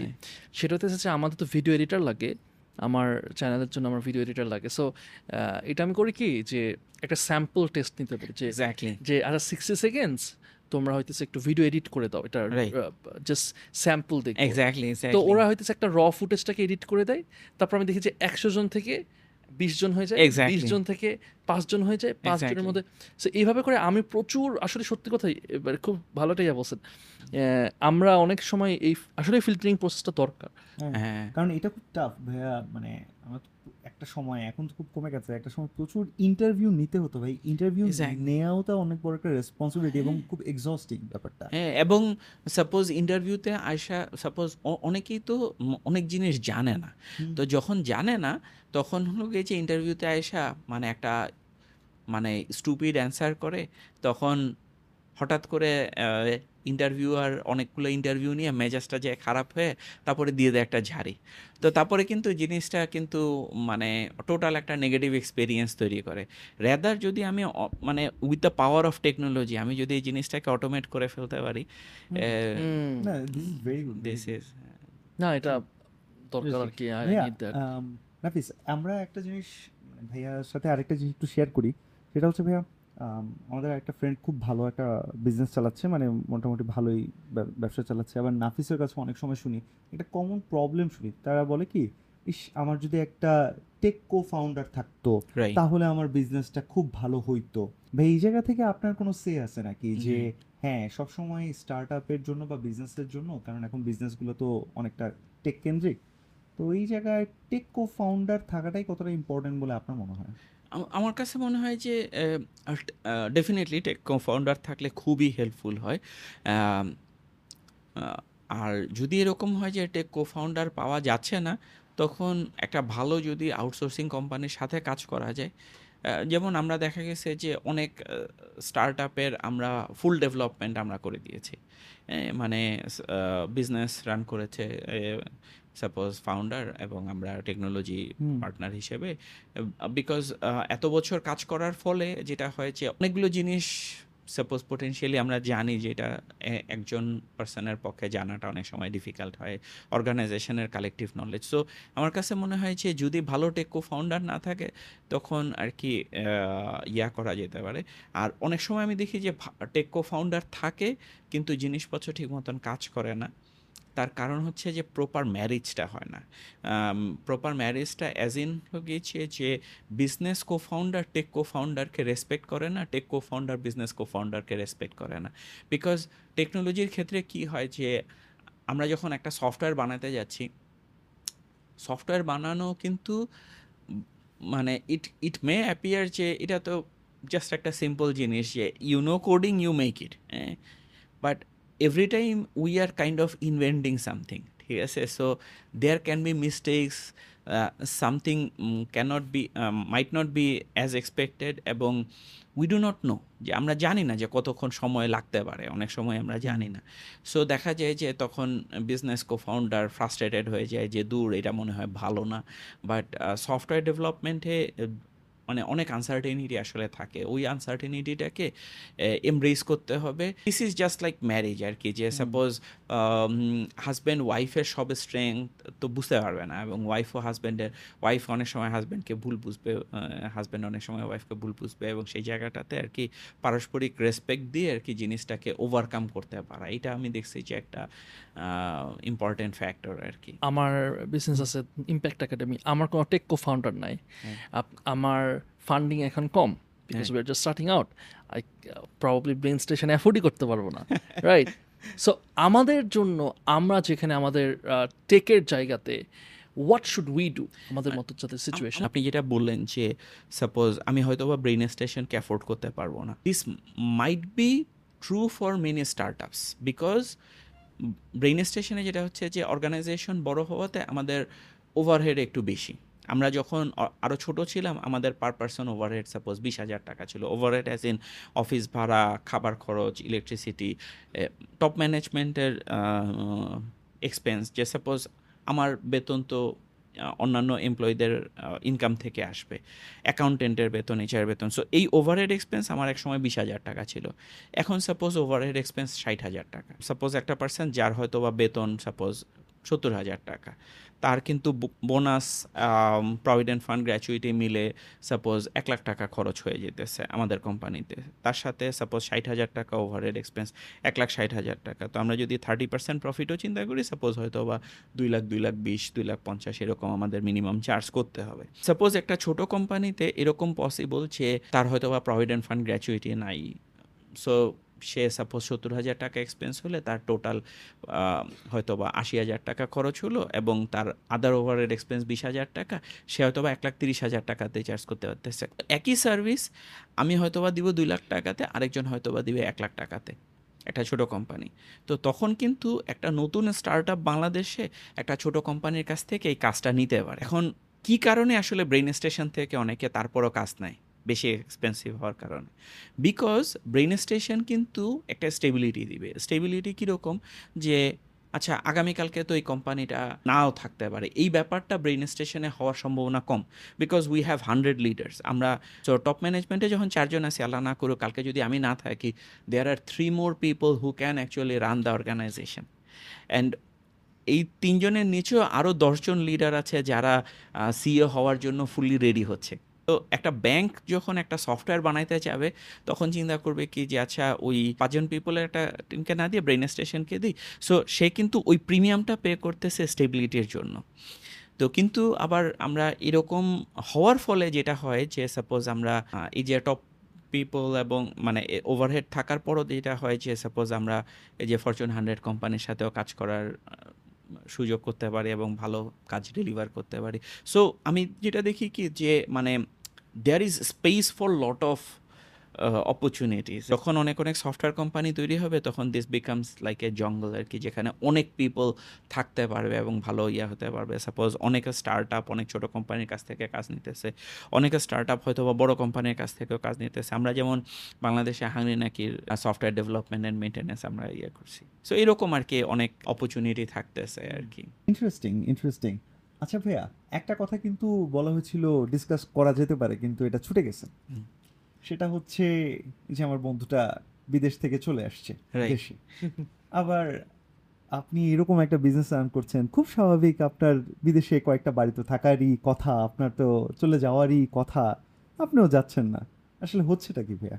তো এই জায়গাটাতে মানে আমার কাছে মনে হয় যে ক্লিয়ারলি এরকম না যে সাপোজ দেশে থাকাটা ভালো। ক্লিয়ারলি এরকম না যে বিদেশে যাওয়াটা ভালো। আমি এই জায়গাটাতে খুব একটা কনফিউজড অবস্থাতে ছিলাম আর কি। মানে যখন দেশের ইকোনমিক ক্রাইসিস হচ্ছে এবং বিভিন্ন ফ্যাক্টর তখন আমি চিন্তা করতেছি যে আচ্ছা আমার বাচ্চা কাচ্চার সিকিউরিটির জন্য শুড আই মুভ অ্যাব্রড হ্যাঁ? যে তো তখন আমি যেই ফ্যাক্টরটা দেখলাম যে মানে তখন আমি অনেক পিপলের ইন্টারভিউ নিলাম আর কি। অনেক পিপলের সাথে কথা বললাম। সাপোজ সফটওয়্যার কোম্পানি ওনারের সাথে কথা বললাম যে আচ্ছা এটা কি মানে why are you not going বা অনেকে চলে যাচ্ছে তার সাথে জিজ্ঞেস করলাম যে কি হতেছে ইত্যাদি। তো আমি যেটা দেখলাম আলটিমেটলি দেশ আর বিদেশ কাইন্ড অফ উনিশ আর বিশ। কাইন্ড অফ উনিশ আর বিশ বলতে কি যে সাপোজ বাংলাদেশে অনেক প্রবলেম আছে। বাংলাদেশের প্রবলেমের লিস্ট বলা দরকার নাই বিকজ উই অল নো এই যে ডলার ক্রাইসিস এই যে ডেঙ্গু এই যে বায়ু দূষণে আমাদের বয়স কমে যাচ্ছে সাত বছর কমে যাচ্ছে ইত্যাদি অনেক কিছু আর কি। সো অনেক খারাপ জিনিস বাংলাদেশে হচ্ছে।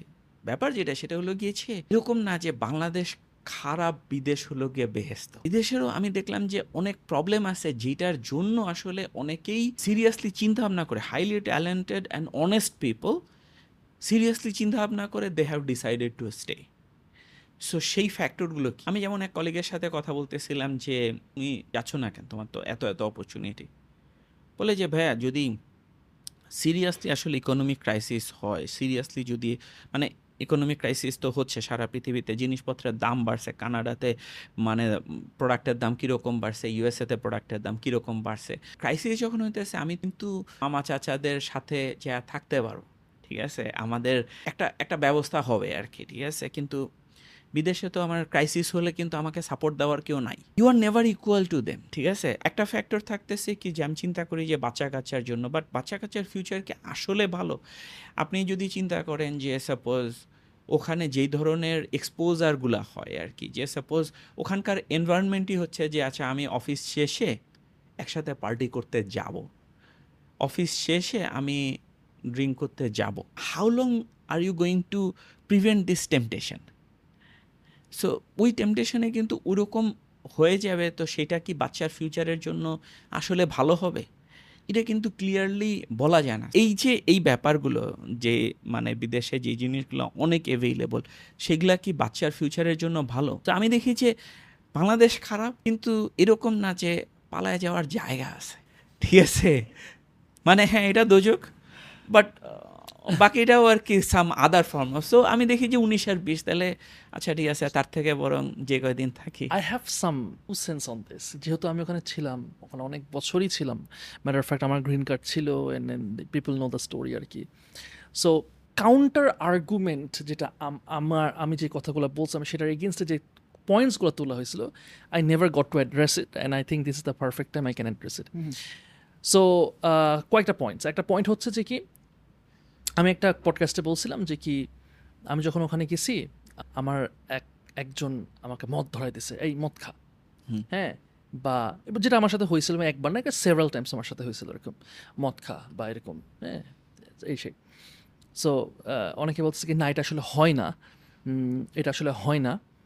বা আমি যেগুলো যেগুলো পয়েন্ট অ্যাড্রেস করছি আর কি যে let's a drugs let's a you know alcohol আরও অনেক কিছু আছে আমি না বলি আর কি। অনৈতিক কিছু কাজ টাজ আর কি করে। এখন আমি যখন গেছি তখন আমি কিন্তু ফ্যামিলি নিয়ে যাইনি। তখন আমি গেছিলাম এফ ওয়ান ভিসাতে। অর্থাৎ আমি তখন আই মিন মাই টোয়েন্টিজ অথবা লেট মানে আমি তখন হ্যাঁ I mean my early twenties আমার আশেপাশে যারা আছে তারা সবাই আর্লি টোয়েন্টিজ আমি আইদার ক্যাম্পাসে ছিলাম নাহলে অফ ক্যাম্পাস ছিলাম। অর্থাৎ আমার সিচুয়েশনটা বুঝতে হবে। আমি ওখানে ফ্যামিলি নিয়েও গেছি আমি স্টুডেন্ট অবস্থায় গেছি। ফ্যামিলি অবস্থায় গেলে একরকম এনভায়রনমেন্ট পাওয়া যায় এবং স্টুডেন্ট অবস্থায় গেলে আরেক রকম এনভায়রনমেন্ট পাওয়া যায়। অর্থাৎ আমি যখন স্টুডেন্ট অবস্থায় আছি, তখন এনভায়রনমেন্টটা ডিফারেন্ট বিকজ সবাই তো বাচ্চা কাচ্চা পোলা পায় এবং সবার মাথার মধ্যে তো অন্য একটু ইউনো একটু শয়তানি ফাইজলাম করব, পার এটা ওটা করব right and that's what I faced আচ্ছা এখন আমি যদি বাবা মায়ের লক্ষ্মী সন্তান হয়ে থাকি, আমি না মাথা নিচু করে যাব অ্যান্ড এটা করব না, ওটা করব না ইনো হ্যাঁ আমি দেখছি, আমার অনেক ফ্রেন্ডস যেরকম আমি ওখানে ছিল মুসলিম স্টুডেন্ট অ্যাসোসিয়েশন একটা ছিল আমাদের ইউনিভার্সিটিতে ওখানে আমাদের যারা ফ্রেন্ডসরা ছিল মার্শাল্লাহ এত লক্ষ্মী মানে এত ভদ্র। আমি অনেক ভদ্র ভদ্র ছেলে পেলে ওখানে দেখেছিলাম। থিং ইজ দ্যাট যারা আমার মতো উইক আমার মতো যারা উইক তাদের জন্য ওই জায়গাটা it's difficult as a student এখন, আমার জন্য যদি অ্যালকোহল কোনো প্রবলেম না হয়ে থাকে আমার জন্য। অনৈতিক কাজ আমি বলতেছি। এনো অনৈতিক কাজ, মেয়ে মানুষদের সাথে আর কি এনো এটা যদি আমার কাছে প্রবলেম না হয়ে থাকে, আমার কাছে যদি ইন্টারেস্ট নেওয়া যেটা হারাম, এটা আমার জন্য যদি প্রবলেম না হয়ে থাকে প্লিজ গো টু বিদেশ। অ্যাবসোলুটলি গো বিদেশ ইজ পারফেক্ট ফর ইউ আমি মর্গেজ নিতে যে আমার কোনো গায়ে লাগবে না, যেখানে ক্লিয়ারলি লেখা আছে। সো আমার জন্য এইটা একটা শখ because I come from a certain background so অন্য কারোর জন্য এটা কোনো প্রবলেম হবে না। আমি দেখেছি এবং কিছু সার্টেন ওয়েস্টার্ন বিলিফ আছে যেটা এখন স্কুলে ইনজেকশনের মতো করে ঢুকাইতেছে বাচ্চাদেরকে। Who gave you the right to inject that and আমি যদি সেই জিনিসটা বলি then I am wrong but you are injecting your ideologies আমার বাচ্চাদের মধ্যে। কেন? আমি আমার বাচ্চাকে আমি আমার মতো করে মানুষ করব। সো লাইক এই সেইড অবশ্যই আমি একটা সার্টেন বিলিফ আমার সিস্টেম আছে।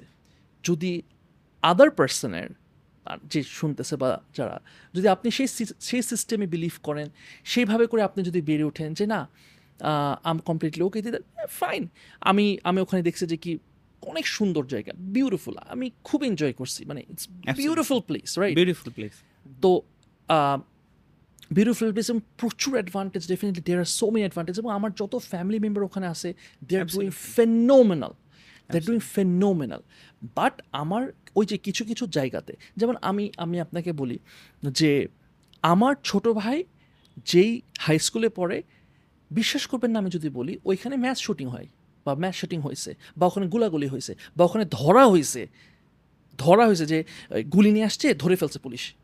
কেন ভাই? আমার এটা কেন ভয় থাকতে হবে যে আমার ছোট ভাই ওখানে কালকে সেফ আমরা বলতেছি এখানে সিকিউরড না। I agree I am not opposing to that fact. এটা সিকিউর না। কিন্তু ভাই ওখানে কত সিকিউর সবচেয়ে ম্যাচ শুটিং শুটিংস তো ওইখানে তারপর বাচ্চাদেরকে মারতেছে। সাইকো হোক যারা হোক। সো এটার গ্যারেন্টি কি তুমি আমারে দিবা? That's my question number one point second point হচ্ছে অনেকে বলে থাকে যে কি যারা আন্ডার যারা আন্ডার প্রিভিলেজড তাদের জন্য বিদেশটাই ভালো কারণ বাংলাদেশে opportunity com. I come from a privilege background আলহামদুলিল্লাহ। You also come from a privilege background Sajjad also comes from a privilege background এখন চলে আসতেছে কথাটা যে আমাদের আশেপাশে আমাদের অপরচুনিটিটা বেশি কম্পেয়ার টু একজন গ্রামে বসে ধরেন একজন কৃষক বা একজন রিক্সা চালক তার অপরচুনিটিস আমার থেকে কম। আমার অপরচুনিটিস বেশি বিকজ আমার এক্সপোজারটা বেশি হয়েছে। আমি বেশি আমি জানি কানেক্ট করতে পারব থিংস একজন রিক্সা চালক ছে ওই ভাইটা তো কানেক্ট করতে পারে এবং ওনার তো নেটওয়ার্ক মানে অনেক কিছু ফ্যাক্টরস আছে আই এগ্রি উইথ দ্যাট এবং এখানে ব্যাপারটা চলে আসে যে তাহলে তার জন্য হয়তো বা বিদেশটা বেটার আমার প্রশ্ন হচ্ছে তাহলে প্রিভিলেজ মানুষগুলো এত যাচ্ছে কিসের জন্য? তাহলে। প্রিভিলেজ মানুষ যারা এখানে তো they have opportunities and what not তারা যাইতেছে এই যে ব্যাপারটা হইতেছে কি যে ভাই দেখেন আমরা আমাদের সবচেয়ে বড় ওয়ান অফ দ্য থিংস আমরা যেটা করি যে একজন হচ্ছে একটা একটা মেয়েটা পোস্ট দেখছি ফেসবুকে ছবি পোস্ট করছে প্লেন প্লেনের ছবি। তো বলছে বাংলাদেশি ড্রিমে আলহামদুলিল্লাহ because they are moving to another country so ব্যাপারটা হইতেছে যে কি ডেফিনেটলি আমরা যদি ওইখানে যাই ইউনো ডেফিনেটলি বেটার করতে পারব। বাট আমার মনে হয় আমি বিদেশে যে যতটুকু ইম্প্যাক্ট করতে পারতাম আমি দেশে তার থেকে বহুগুণে ইম্প্যাক্ট করতেছি এবং করছি। ইভেন আপনিও করছেন। ইভেন আমরা আপনাদের মতো এরকম আরও অনেকজনকে ইন্টারভিউ নিয়েছে। অনেকের কোয়েশ্চেন ভাই, আপনি বিদেশে গেলেন না কেন? বিদেশে গেলেন না কেন? Everyone had the opportunities আপনারা ছিল আরও চোদ্দ মানে অনেকজনের এরকম ছিল। একই জিনিস, একই স্টোরি একই স্টোরি আপনাদের প্রত্যেকজন একটা কমন ডিনোমিনেটার আছে। ভাই, বাংলাদেশে এসে আমি ইম্প্যাক্ট ফেলতে চাই? ইম্প্যাক্ট অ্যান্ড আপনারা করতেছেন সেইটা। আমার কথা হইতেছে, যারা প্রিভিলেজ ব্যাকগ্রাউন্ডের যাদের ইম্প্যাক্ট ফেলার শক্তি আল্লাহ দিছে, যাদের একটা, তাদের পোটেনশিয়ালকে ম্যাক্সিমাইজ করার ইয়ে আছে রাইট সো আমরা কেন কিছু করতেছি না? আমাদের অবশ্যই পড়াশোনা করার জন্য আমাদের যাওয়া উচিত, কাজের জন্য এক্সপিরিয়েন্স আনা উচিত। কিন্তু আমরা মাটিকে না ভুলি সেকেন্ড পয়েন্ট এখানে আমার একটা কোয়েশ্চেন সেটা আমি আপনাকে করব। থার্ড হইতেছে কানেক্টিং উইথ এনআরবি যেটা আপনি বলতেছিলেন। কানেক্টিং উইথ এনআরবি আমি এনআরবিদেরকে আমি ডিমিন করতে চাই না। আমি এনআরবিতে আমাদের বাংলাদেশের one of the big sector of earning হইতেছে remittance I don't want to মানে আমি তাদের ইয়াতে আমি আমি অ্যাবসোলিউট তাদের ডিসরেসপেক্ট করতে চাই না। আমাদেরকে এই জায়গাটা আমরা জানতে চাইছি কি মানে করতে চাই সেটা হচ্ছে কীভাবে আমরা তাদেরকে কানেক্ট করে আমরা অ্যাজ বাংলাদেশি বা- বাংলাদেশিরা কীভাবে globally we can be united যে অ্যাটলিস্ট আমরা যেন আপলিফটেড হই রাইট সো দুইটা কোয়েশ্চেন ভাই how can we achieve that যে এনআরবিদেরকে কানেক্ট করে যে যেখানে আছে অনেক এখানে যারা অডিয়েন্স আছে নিউ ইয়র্ক থেকে দেখতেছে হয়তো বা টেক্সাস থেকে দেখতেছে কানাডা থেকে দেখতেছে রাইট অনেকে চাই ভাই জানেন ওখানে বসে ভাই দেশের জন্য কিছু একটা করি। আমি অনেকে সিচুয়েশনের কারণে আসতে পারে না। আমি এরকম অনেক স্টোরি জানি এবং আপনিও জানেন। কিন্তু তারা করতে চায়। How can we connect them তারা ওইখানে বসে ভাই তুমি নিউ ইয়র্কে আসো আসতে পারতেছো না ফ্যামিলি ট্যামিলি মুভ করছ কোনো সমস্যা নেই। How can we help them এই ভিশনটাকে যে আসো আমরা বাংলাদেশটারে উঠাই।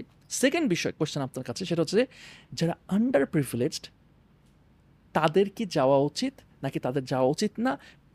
এই ব্যাপারগুলো আমি আপনার সাথে একটু ডিসকাস করতে চাই। শিওর শিওর সো আমার থটসটা কিন্তু এরকম না যে যাওয়া উচিত বা উচিত না। আমি যে, আমার থটসটা যেটা, সেটা হলো গিয়েছে এরকম না যে বিদেশ খারাপ বাংলাদেশ ভালো। আমি যেটা দেখি যে মানে দুইটা কাইন্ড অফ উনিশ বিশ। সাপোজ আপনি যেমন একটা পয়েন্ট বলতেছিলেন যে স্টুডেন্ট অবস্থাতে সিচুয়েশনটা একরকম, কিন্তু যদি এরকম হয় যে সাপোজ আমার সাথে ফ্যামিলি আছে, বা সাপোজ এরকম যদি হয় যে, এইসব ডেটিং ডেটিংয়ে আমার কোনো প্রবলেম নাই, বা আমার সাপোজ অ্যালকোহলের প্রবলেম নাই, বা আমার ইন্টারেস্টে প্রবলেম নাই, ঠিক আছে? তাহলে তাহলে ডেফিনেটলি যাওয়া উচিত। সত্যি কথা বলতে যে, আমার ইসলামের ব্যাপারটা কিন্তু এরকম যে, আমার কাছে মনে হয় ইসলাম আল্লাহ সুনাতাল্লাহ পাঠাইছেন because this is a guidance for people for better life আমি আল্লাহর জন্য প্রার্থনা করলাম কি না, এটাতে কিন্তু মানে Allah he himself is so big and so powerful যে আমি তার জন্য প্রার্থনা করলাম কি না, আমি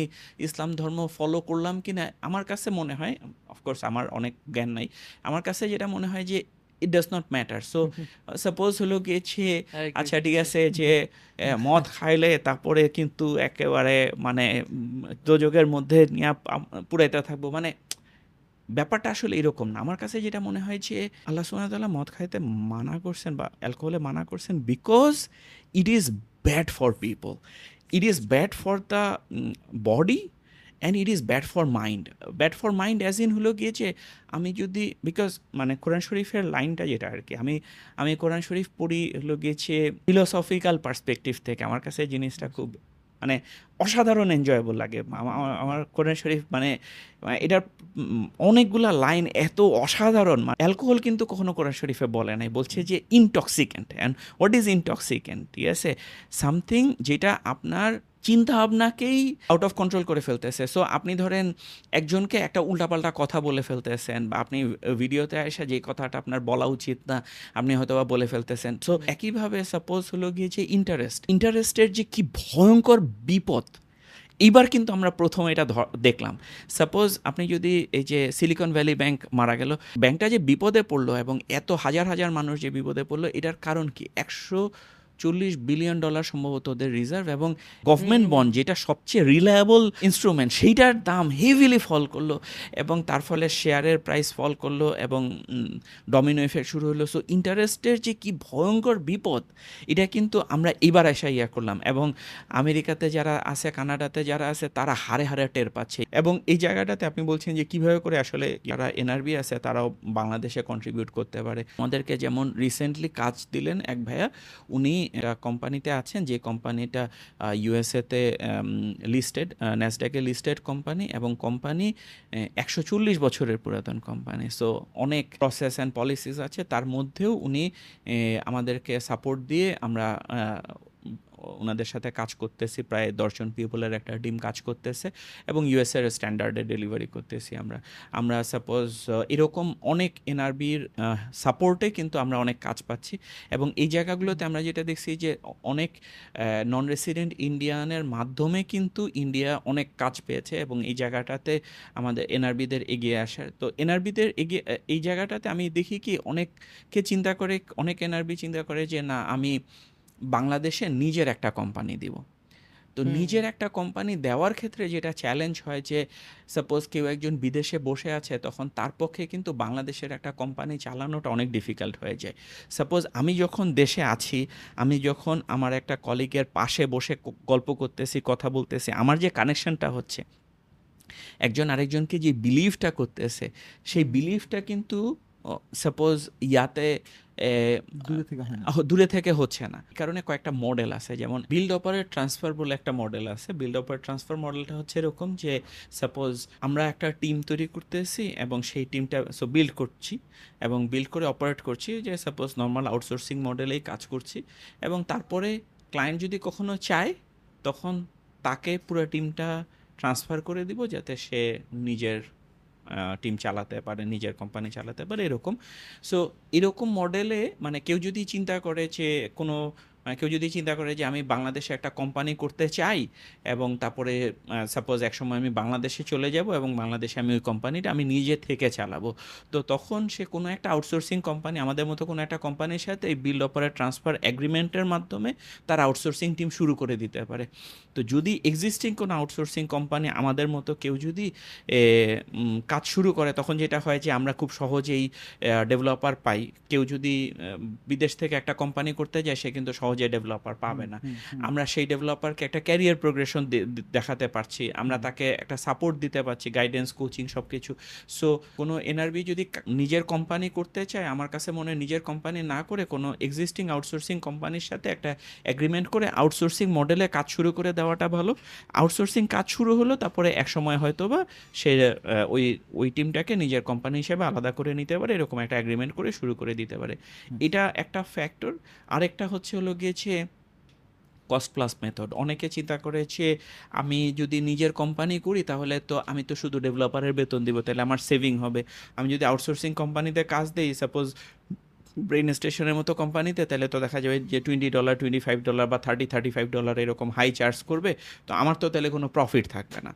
তো ব্যাপার যেটা যে এরকম হতে পারে যে কস্ট প্লাস মেথডে প্রাইসিং হতে পারে যে বেতন কত হবে সেটা শেয়ার করা হবে ওভারহেড এক্সপেন্সটা শেয়ার করা হবে এবং তার সাথে সাপোজ একটা প্রফিট তো সে, তার তখন ক্লিয়ার একটা ভিজিবিলিটি আছে যে এই কোম্পানি কত টাকা কি চার্জ করতেছে। তো সেই অনুযায়ী সে বেশি কম ইয়া করতে পারে এবং এরকমভাবে বিভিন্ন মডেলে আসলে এক্সিস্টিং কোম্পানির সাথে যদি এনআরবি কাজ করে, তাহলে সাকসেসের পসিবিলিটিটা বেশি। তো এই জায়গাতে অনেক সময় অনেকে চিন্তা করে যে এই বাংলাদেশি কোম্পানিটা হয়তোবা আমাকে ল্যাং মারবে। যে আমাকে হয়তোবা বাদ দিয়ে পরে নিজেরা ডাইরেক্টলি কাজ করবে আমাকে আর পরে ইয়া করবে না। তো এই জায়গাগুলোতে যে যদি এরকম কোনো কোম্পানি মানে যে কোম্পানি অনেক দিন ধরে মার্কেটে আছে সাপোজ ব্রেইন স্টেশন বা আরও অনেক কোম্পানি আছে বিজিআইটি আছে তারপরে নেসেনিয়া আছে তারপরে আরও অনেকগুলো আর কি তাই না? সো এরকম কোনো রিলা এরকম কোনো কোম্পানি যে অনেক দিন মার্কেটে আছে, এরকম কোনো কোম্পানির সাথে যদি কাজ করে, তখন যেটা সুবিধা যে, এই কোম্পানিগুলো অনেক দিন আছে মানে কিন্তু অনেস্টির সাথে কাজ করতেছে। কারণ অনেস্টির সাথে কাজ না করলে কিন্তু কেউ অনেক বছর চলে না। সো এরকম ধরনের সাথে, কারোর সাথে কাজ করলে তখন দেখা যাবে যে, একটা লং টার্ম কাজ করা এবং একটা অনেস্টির সাথে ইয়ে করা, এটা আর কি পসিবল হবে। অনেককে মনে করে যে বাংলাদেশে ভালো কাজ হয়তো বা হয় না। কিন্তু আমরা কিন্তু দেখা গেছে যে আমরা যে পেপালের সাথে কাজ করেছি যেটা হচ্ছিল যে আমরা একটা স্টার্ট আপের সাথে কাজ করছিলাম তো ওই স্টার্ট আপটা ব্যাংক্রাফ্ট হয়ে যায়। তো ওটার যে সিটিও সে পেপালে ডিরেক্টর হিসেবে জয়েন করে। মানে টেকনোলজির একটা সেকশনে ডিরেক্টর হিসেবে জয়েন করে।